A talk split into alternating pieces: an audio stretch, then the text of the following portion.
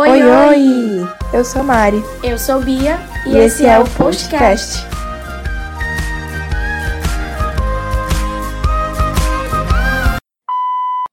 Olá, gente! Com muito orgulho estamos aqui hoje invadindo esse podcast. Meu nome é Jéssica. Meu nome é Alessandra. Meu nome é Marcela. E hoje a gente vai falar um pouquinho sobre a importância do orgulho, do mês do orgulho LGBTI.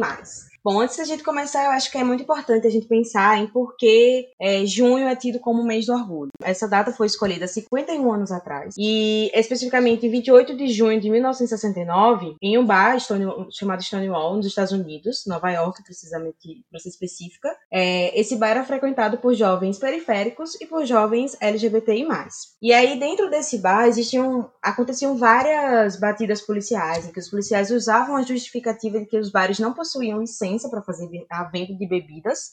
E aí utilizavam essa justificativa para entrar nesses bares e fazer batidas que eram tidas como violentas, é, que assediavam muitos direitos das pessoas, muitos dos direitos das pessoas que estavam dentro desse bar. E aí nessa data de 28 de junho de 1969, é importante a gente pensar que essa data existiu justamente porque nesse dia as pessoas que estavam dentro desse bar resolveram revidar uma dessas batidas policiais que aconteceu nesse dia de 28 de junho de 1969. E aí, é, uma coisa que eu gosto sempre de, de, pensar é que essa data existe, o mês do orgulho existe justamente por causa de uma mulher. E aí que entra a importância da gente pensar em, nos recortes que existem dentro das nossas lutas. Essa mulher, a Marsha P. Johnson, era uma mulher trans, negra, é, soropositiva, que foi a primeira pessoa a revidar essa violência que estava tendo, né, estava acontecendo dentro do bar. Ela foi a primeira a jogar um tijolo em um dos policiais e a partir dela todas as outras pessoas começaram a revidar. Então, de lá para cá, várias revoluções têm acontecido e Marcha representa pra gente a verdadeira história de como a gente tem que pensar e quais são as pessoas que lutaram para que a gente estivesse aqui hoje, né, aqui hoje lutando. E aí, é, apesar dos nossos direitos serem conquistados a passos lentos, é, é, importante a gente pensar que precisamos continuar nessa luta. Essa luta não é, é, é uma luta de todos e que a gente precisa mesmo continuar resistindo e ocupando os espaços. Sim, depois que a gente fala um pouquinho sobre isso, sobre a história do mês do orgulho, né, de 28 de junho de 1969, que traz essa data tão comemorada nos dias de hoje, principalmente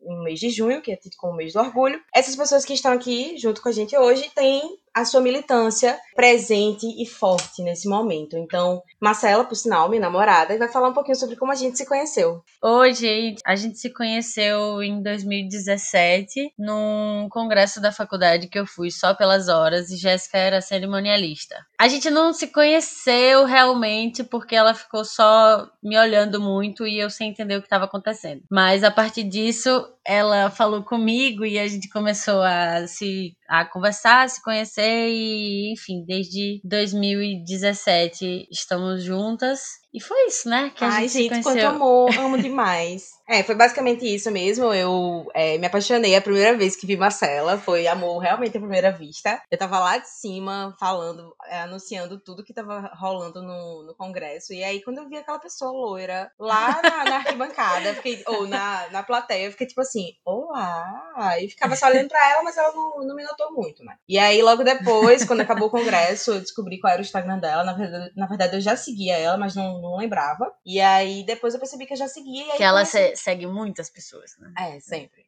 E aí, é, mandei mensagem para ela pelo, pelo direct. E aí, a gente começou a conversar. Paquerei mesmo, dei em cima. E aí, rolou. Estamos hoje juntas há três anos. E é isso. É uma história de muita resistência também. Porque não foi fácil. para mim, foi um momento muito difícil. Quando a primeira vez que eu me assumi, né? Esse termo de me assumir, assim, pros meus pais, né? Que eles não estavam acostumados com isso. Não, assim, estão se acostumando ao, aos poucos. Mas hoje eles estão bem melhor. Já, já adoram Marcela, amam Marcela. Mas no começo foi muito difícil. No começo foi muito difícil porque minha mãe não aceitava, ela me tratava muito mal e tudo mais. Mas depois de um tempo, para ser específica, ano passado, ela resolveu conhecer Marcela e aí ela mudou totalmente. Ela hoje adora Marcela, a gente vive muito bem. Claro que ela ainda tem algumas restrições, mas isso tá sendo conquistado pouco a pouco. E eu acho que a importância é justamente essa, é a gente cada dia que passa tentar colocar na cabeça das pessoas que isso tudo é normal e que as pessoas só precisam respeitar. E E aproveitando também que minha sogra está aqui hoje, maravilhosa, que tem uma, uma militância muito forte, né? E que ela vem desenvolvendo um trabalho muito legal aqui em Aracaju. E que, na verdade, está conquistando Sergipe por inteiro, né? Porque eu sei que elas estão tentando desenvolver também ações que envolvem as várias cidades que compõem Sergipe. Então, é, é muita honra ter aqui ela hoje com a gente, não é mesmo? É, sim.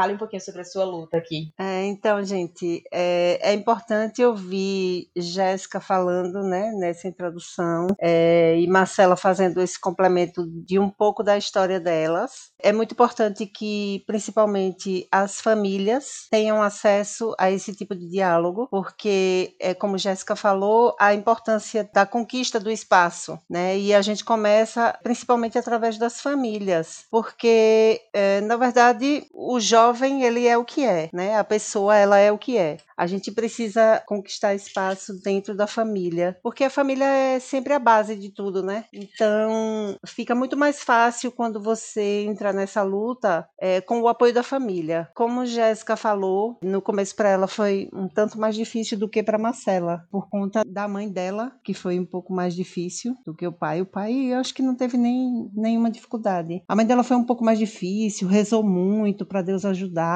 né? Aquela coisa. Pra, é, o que foi que eu errei? E na verdade não existe isso de errar, né? Quando o filho é hétero, ele não precisa, usando essa palavrinha chatinha que eu também não gosto, que é de se assumir, porque o hétero ele não, não se assume. Ninguém precisa se assumir como se estivesse cometendo um crime, né? Como se estivesse fazendo alguma coisa errada. Mas assim, como a sociedade julga, né? E julga mesmo. Então a gente precisa tirar esse estigma, né? Da, da questão de ter que se assumir. Mas enfim, como a ela foi um pouco mais fácil, embora a gente não possa dizer que é muito tranquilo você ouvir da sua filha que ela sente atração por outra mulher. Porque a primeira coisa que eu vou falar como mãe, a primeira coisa que você pensa é na questão da violência, do preconceito. Como mãe evoluída, você tá falando. Porque depende. Nem toda mãe não, pensa sim. na violência que o filho vai sofrer. A mãe pensa como a mãe de Jéssica pensou. Onde foi que eu errei? Tenho que fazer alguma coisa para tirar o capeta. Isso é. Mas eu como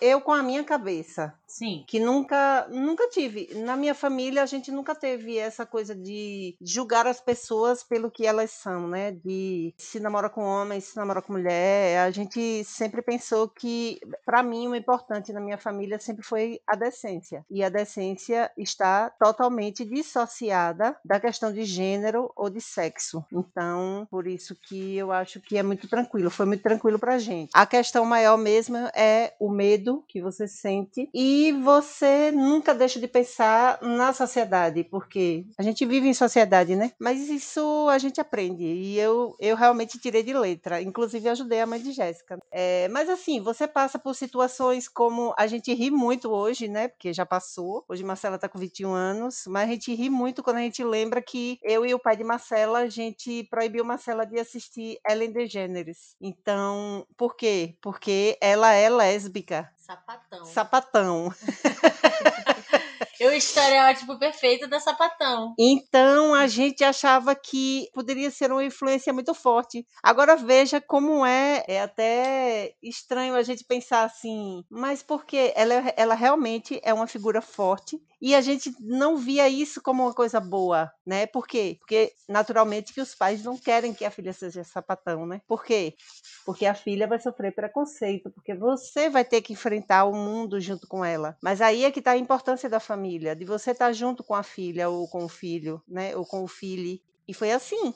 É, a gente proibiu, achando que ah, pode ser uma fase, vai passar. Eu acredito que toda mãe tem é, um pouco desse sentimento no início, né? De que é uma fase, de que vai passar. Às vezes por preconceito, porque realmente não, não aceita, às vezes por medo e às vezes porque tá na dúvida mesmo, será que é, será que não é? A adolescência tem muito, são muitas fases, né? A adolescência. Então a gente teve um pouco de paciência, embora a gente sempre tenha é, é, apoiado Marcela, a gente sempre conversou com ela sobre isso. Tanto é que ela teve a liberdade de pedir para conversar, mesmo que tenha sido através da psicóloga, mas ela teve essa liberdade de pedir para conversar, de pedir para falar que estava é, sentindo atração por uma uma menina. Aí a gente faz cara de paisagem, mas abre aquele buraco assim no chão, sabe? Uhum. O buraco do medo e de que você precisa manter a calma, porque se a filha veio pedir a sua ajuda, você não pode se desesperar, né? Você precisa estar preparado para ajudar, mesmo que você não esteja, mesmo que você faça de conta, mas assim, não foi difícil não. Realmente não foi difícil. Eu nunca tive medo de enfrentar isso junto com ela, porque a gente nunca teve medo de enfrentar nada junto com ela, a gente sempre teve junto. E aí é por isso que é importante a gente pensar nessa, nessas relações de afetos que são construídas, né, a partir desse processo de aceitação. E de como isso para mim foi importante, né, falando de um lugar de filha que a mãe não não tinha, na verdade ela tinha muito preconceito, era mais do que o medo do que poderia acontecer. O medo estava ali dentro do preconceito, mas era aquele mix de, de emoções e que nem ela mesma sabia falar sobre o que ela sentia. Se era mais medo porque eu, estava namorando mulher, se era medo do que as pessoas iam pensar, enfim, eram várias coisas dentro de, de uma só pessoa. E aí, falando sobre a importância desse do Mães pela Diversidade, né, o qual a Alessandra é coordenadora. E através do Mães, através de todo o ensinamento que a Alessandra tem aprendido, até porque, na minha concepção, eu acho que ninguém nasce sabendo é, aceitar tudo, ninguém nasce sabendo como lidar com todas as situações que acontecem no nosso dia a dia. Então, na verdade, é uma construção. Você vai aprendendo todos os dias, uhum. aprendendo a respeitar, aprendendo a ser paciente, aprendendo, aprendendo a ter empatia com os outros. Então, isso, na verdade, é uma construção. E aí, Alessandra, eu queria que você falasse um pouquinho para mim também, pra gente, na verdade, né, para as pessoas que não conhecem, é, sobre essa construção que você teve com a minha mãe, até porque foi fundamental para minha vida e fundamental para a vida da minha mãe também, que evoluiu enquanto ser humano, né? Isso é muito importante. É, então, é, Jéssica falou aí do Mães pela Diversidade, e realmente isso me transformou, vem me transformando, que a gente vai aprendendo todos os dias, são ensinamentos mesmo, né? A gente não, a gente realmente não nasce sabendo. Quando a gente pensa que já sabe tudo, a gente aprende mais alguma coisa. Então, é, eu lembro que a mãe de Jéssica, ela, ela decidiu por ela mesma. Na verdade, o tempo ajudou e o amor que ela sente por Jéssica. Então, como ela achou que Jéssica estava se afastando dela e ela não queria que isso acontecesse, ela fez o caminho inverso. Ela resolveu vir atrás e tentar enfrentar isso junto, com todo mundo junto. Então, a primeira coisa que ela quis foi conhecer Marcela. E aí eu acho que é importante, porque para ela saber com quem a filha dela está se relacionando. Então, ela, ela tirou aquela coisa do preconceito de que por ser uma mulher, e ela queria saber quem era aquela pessoa, que é o que é mais importante. É você saber quem é aquela pessoa com quem a sua filha está se relacionando. E aí vem o que eu falei da questão do, do caráter, né, da personalidade, da dignidade da pessoa, da criação, né? Então, ela começou, ela viu ali que Marcela ela era tão bem criada quanto quanto Jéssica. Ela viu ali que Marcela era uma menina, vamos dizer assim, como os pais elegem, né? Compatível com a minha filha. E aí isso já, já causou uma aproximação e ela por si resolveu se aproximar da gente também. Ela pediu para marcar um café e aí foi aquela festa, né? E aí ela falou muito, porque ela fala muito igual a mim.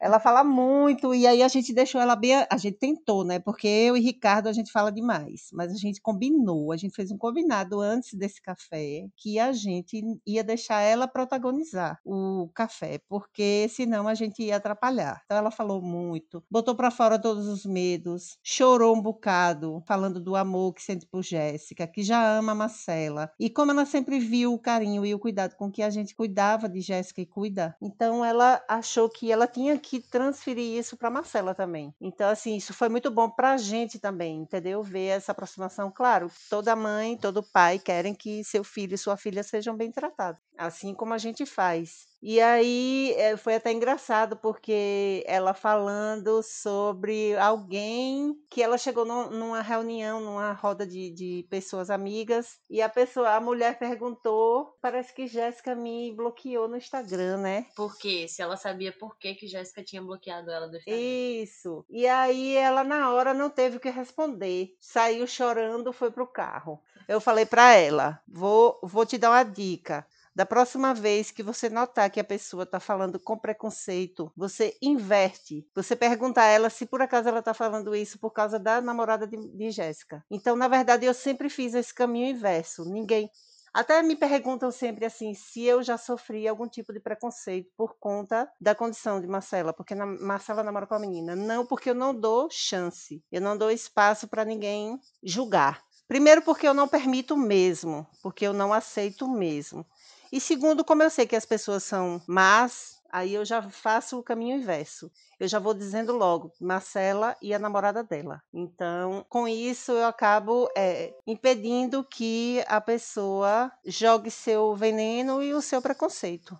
E é aí- sempre assim. E aí a gente vê também ah, essa diferença, né? Porque sobre essa questão do bloqueio no Instagram, na verdade, foi uma tentativa minha de não ouvir de pessoas que eu consideraria, que eu considerei naquela época em que eu bloqueei as pessoas, a partir do momento em que eu falei que namorava uma mulher, eu saí bloqueando várias pessoas que, no meu ponto de vista, eu sabia que não viria nada de bom pra mim. Então, Uhum. na verdade, eu fiz uma limpa no meu Instagram e tirei pessoas que eu saberia que eu sabia que se a partir do momento que eu assumi, as pessoas viriam falar alguma coisa, ou pra mim ou pros meus pais. Então isso foi um método meu de tentar me defender do que poderia vir até mim. Na verdade, eu não esperei, eu só fiz isso já como um método de não querer ver nada que viesse daquelas pessoas. E aí quando elas perguntam isso pra minha mãe, essas pessoas que perguntavam naquela época já sabiam que essa era a resposta. Só que elas queriam ouvir da minha mãe e queriam ouvir na tentativa de tipo assim, ah, eu quero ouvir Cláudia, que é o nome da minha mãe, dizer exatamente que Jéssica namora uma mulher. Só que minha mãe não tinha essa coragem, ela não, não era É. corajosa a esse ponto de falar sobre isso. Ou, se fosse o caso da sua mãe não saber, elas queriam botar na cara dela, como aconteceu de mandarem uma foto nossa andando de mãos dadas no shopping e mandaram pra mãe de Jéssica, na tentativa de dizer, olha aí com quem sua filha tá andando. Isso, de colocar lenha na fogueira, na verdade, uma fogueira que não existe, né? Uma fogueira que, na verdade, não, não tem sentido nenhum. Só que na cabeça da minha mãe, que naquela época muito preconceituosa e tudo mais, achava isso um absurdo e não entendia onde tinha errado e tudo mais, era muito confuso pra ela. Era muito cruel que várias pessoas estavam sabendo e ela ficava naquele mundo ali, poxa, todo mundo já tá sabendo, meu Deus. E ela chegava a me perguntar, tipo, ai, você anda de mão dadas com Marcela? Eu disse, mãe, ando, porque é normal andar de mão dadas. Se é normal um casal hétero andar de de mão dadas, um casal como eu e Marcela também é normal andar de mão dadas. Então ela não entendia isso ainda e ficava com medo dessas pessoas que chegavam. Porque, pensem, é, é verdade, essas pessoas existem e estão lá exatamente para colocar lenha na fogueira na fogueira do preconceito. Na fogueira que existe para essas pessoas, que para mim não existe, entendeu? Mas assim, elas chegavam e colocavam isso na cabeça da minha mãe, como a Marcela falou, mandavam fotos para minha mãe, o que deixava ela muito magoada, muito preocupada, é, sem entender, porque todo mundo tava vendo aquilo ali pra ela era chocante. Então, assim, na verdade foi um momento mesmo, foi um, foi um período de construção em que ela vem evoluindo cada vez mais. Ela ainda tem algumas restrições, como eu falei no início, mas eu sinto que aos poucos ela tá é, ficando cada vez mais evoluída. E eu acho que o importante é isso. E o que eu queria falar também é que, aproveitando o espaço, né, é de como a gente precisa manter a esperança, né? Que antes da minha mãe se tornar essa pessoa, eu não tinha esperança nenhuma. Eu era uma pessoa totalmente assim, já falava pra Marcela, ó, acho que minha mãe nunca vai mudar. E aí, quando minha mãe mudou, eu percebi que a gente não pode perder, perder a esperança, até porque a esperança faz parte da nossa luta. Então, pra gente resistir, é preciso ter esperança. E aí, quem me ensinou a ter essa esperança foi, na verdade, a Alessandra e Ricardo, né? Mas a Alessandra, enquanto papel de mãe, enquanto esteve ao nosso lado, né? Enquanto esteve aqui o tempo todo, que quando, a gente, quando eu chegava para conversar com ela sobre alguma coisa que tinha acontecido com os meus pais, era ela quem tava lá me incentivando. Ah, tenha calma, tenha calma, porque as coisas vão dar certo, sua mãe vai mudar aos poucos. Dá tempo ao tempo. Isso, e aí, como ela falou, na verdade, foi a questão de, foi uma questão de tempo, né? Acho que, acho que é isso. Acho que a gente precisa realmente ter esperança que as coisas vão acontecer no tempo certo. É, como eu falei, os nossos direitos, eles são garantidos, mas eles são, estão sendo conquistados, né, a passos lentos. Mas a gente precisa estar lá resistindo, né, e se apoiando sempre. Acho que é isso. E aí, Jéssica falou dessa questão de andar de mãos dadas, é, e é uma coisa assim que eu não abro mão de que elas façam, se elas quiserem, naturalmente. Mas qual é o casal que não quer andar de mão dada? Qual é o casal que não quer beijar, é poder beijar, né, a sua companheira ou o seu companheiro? Então, assim, como a gente sempre viveu num ambiente de amor, né? Os pais de Marcela se beijam, andam de mãos dadas. Naturalmente que a gente quer ver Marcela feliz e andando de mãos dadas com Jéssica. Teve até um episódio é, agora recente. Eu sou, eu faço parte da comissão de direitos LGBT, que é mais da OAB Sergipe, e a gente fez um vídeo para o Dia do Orgulho e houve muito, muita discussão sobre esse esse vídeo, porque tinha um selinho de Jéssica e Marcela. Então assim, foi uma luta muito grande porque embora ninguém tenha dito que o vídeo não deveria ser veiculado por conta do selinho, a gente sabe que é por conta do que foi por conta do selinho. Minha gente, e se eu soubesse disso tudo, eu tinha metido um beijão na boca de Marcela, né? Pelo amor de Deus. Polêmicas. Causei tanta polêmica, causamos tanta polêmica É. por causa de um selinho. Meu Deus, Foi. não foi nem um linguão passando de boca pra boca. né? E a gente, a gente pediu uma reunião com a diretoria da OAB. É, na verdade, a justificativa deles era que o vídeo não estava legal por causa causa do som, porque estava muito amador. amador. É, e a gente está num período de pandemia, né? Que quando a gente vê vídeos profissionais, as pessoas até criticam, porque subtende que havia uma reunião de pessoas para fazer. Furando Não. quarentena. É, cada um fez a sua parte do vídeo e a gente juntou. E quando a gente mandou o vídeo para lá, eles ficaram é, inseguros para fazer veicular esse vídeo. Até hoje eles nunca disseram, eles realmente nunca afirmaram. Mas eu sei que foi, porque a primeira coisa que. Quem falou isso logo no grupo da comissão fui eu. Eu falei, eu sei que foi por causa do beijo, não aceito, a gente precisa conversar com a OAB, precisa parar com isso, porque a OAB é a casa da defesa dos direitos. Então, se eu preciso, eu tenho como ter meu direito garantido, o direito da minha filha, o direito da minha nora, eu faço questão e brigo e vou até o fim com isso. Uhul! Vai chorar? E foi isso que aconteceu, não. E foi isso que aconteceu. A gente, né, junto com a comissão, que pessoal é muito unido, a gente trabalhou muito em cima disso, a gente fez a reunião e no fim das contas deu tudo certo. Eu acho que eles pesaram o que seria pior, agir como com preconceito hoje em dia não é legal, não é bem visto, né? Então, querendo ou não querendo, tem que engolir, até porque nós sabemos que a LGBTfobia é crime, né? Então, eu acho que ninguém quer passar por isso. Ninguém quer ser o primeiro a experimentar isso aí. E aí, mas assim, a gente vê o quanto é difícil. Na, na própria OAB, a gente sentiu dificuldade. E existe É. algum suporte vindo dessa OAB?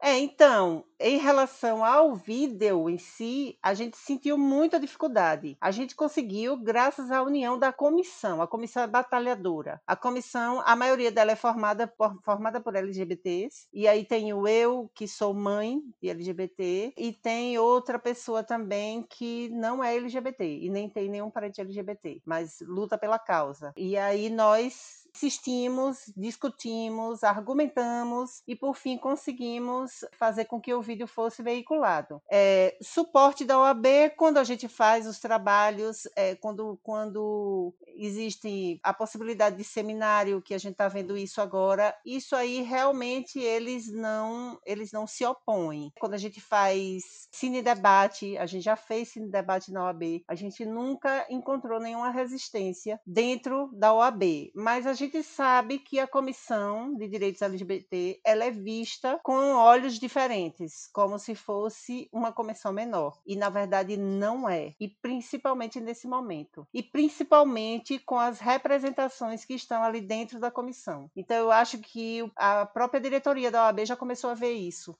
já começou a ver a força que isso representa, inclusive para levantar o nome da OAB. Porque, como eu costumo dizer, não é a OAB que nos dá nome, não. Somos nós, da comissão, que damos nome à OAB. De com todas trabalho. as comissões, né? Isso, de todas as comissões. Estou falando, assim, pela minha, né? Pela que eu participo. Mas as comissões é que dão nome à OAB. Então, como nós falamos de garantia de direitos, que está muito em voga esse tema da questão da, da, da LGBTfobia, como aconteceu recentemente a criminalização, a gente vê os avanços que Jéssica já falou aqui, a gente tem avançado, não tanto quanto gostaríamos, né? Mas estamos na luta, vamos continuar. Já tem a, a- a- o casamento de pessoas do mesmo sexo, já foi um avanço muito grande. A retificação de nomes sem precisar judicializar, só no cartório mesmo já é possível fazer a retificação do nome. Antes da retificação do nome já tinha o nome social. Então, assim, tudo isso não foi por acaso, não foi fácil, não foi da noite para o dia, mas a tendência é que continuemos avançando sim, em busca dos direitos para que todas as pessoas possam viver livremente, né? Sem ter que se assumir, entre aspas. Não, e é isso mesmo, né? E, e é importante a gente pensar em como as demonstrações de afeto, né, por si só, elas incomodam bastante, né? Até porque eu penso que se no vídeo não existisse o nosso beijo, talvez o vídeo tivesse sido publicado na primeira oportunidade. Sim. Então, o que conta mesmo é a demonstração de afeto, como esse afeto que é demonstrado de várias formas, seja por beijo, seja por abraço. Eu acho que o que mais impacta mesmo é o beijo, né? Que demonstra muito mais afeto, muito mais muito mais contato e aí faz com que as pessoas tenham tomem aquele susto, né? E aí susto que não deveria tomar, né? Mas as pessoas tomam, principalmente as pessoas que são preconceituosas, tomam aquele susto achando que aquilo ali vai impactar várias outras pessoas de uma forma negativa. Então, se não tivesse existido o beijo lá no nosso vídeo, talvez isso teria sido acontecido de outra forma. Então, acho que é isso. Acho que vale muito a pena a gente dialogar com pessoas que possuem uma militância muito forte, principalmente aqui no nosso estado, né? Falando do estado de Sergipe. E é isso. Namorar Marcela, para mim, é muito bom. Eu tenho muito orgulho disso. Eu acho que a gente vem conquistando nosso espaço aos poucos, não é não, amor? É.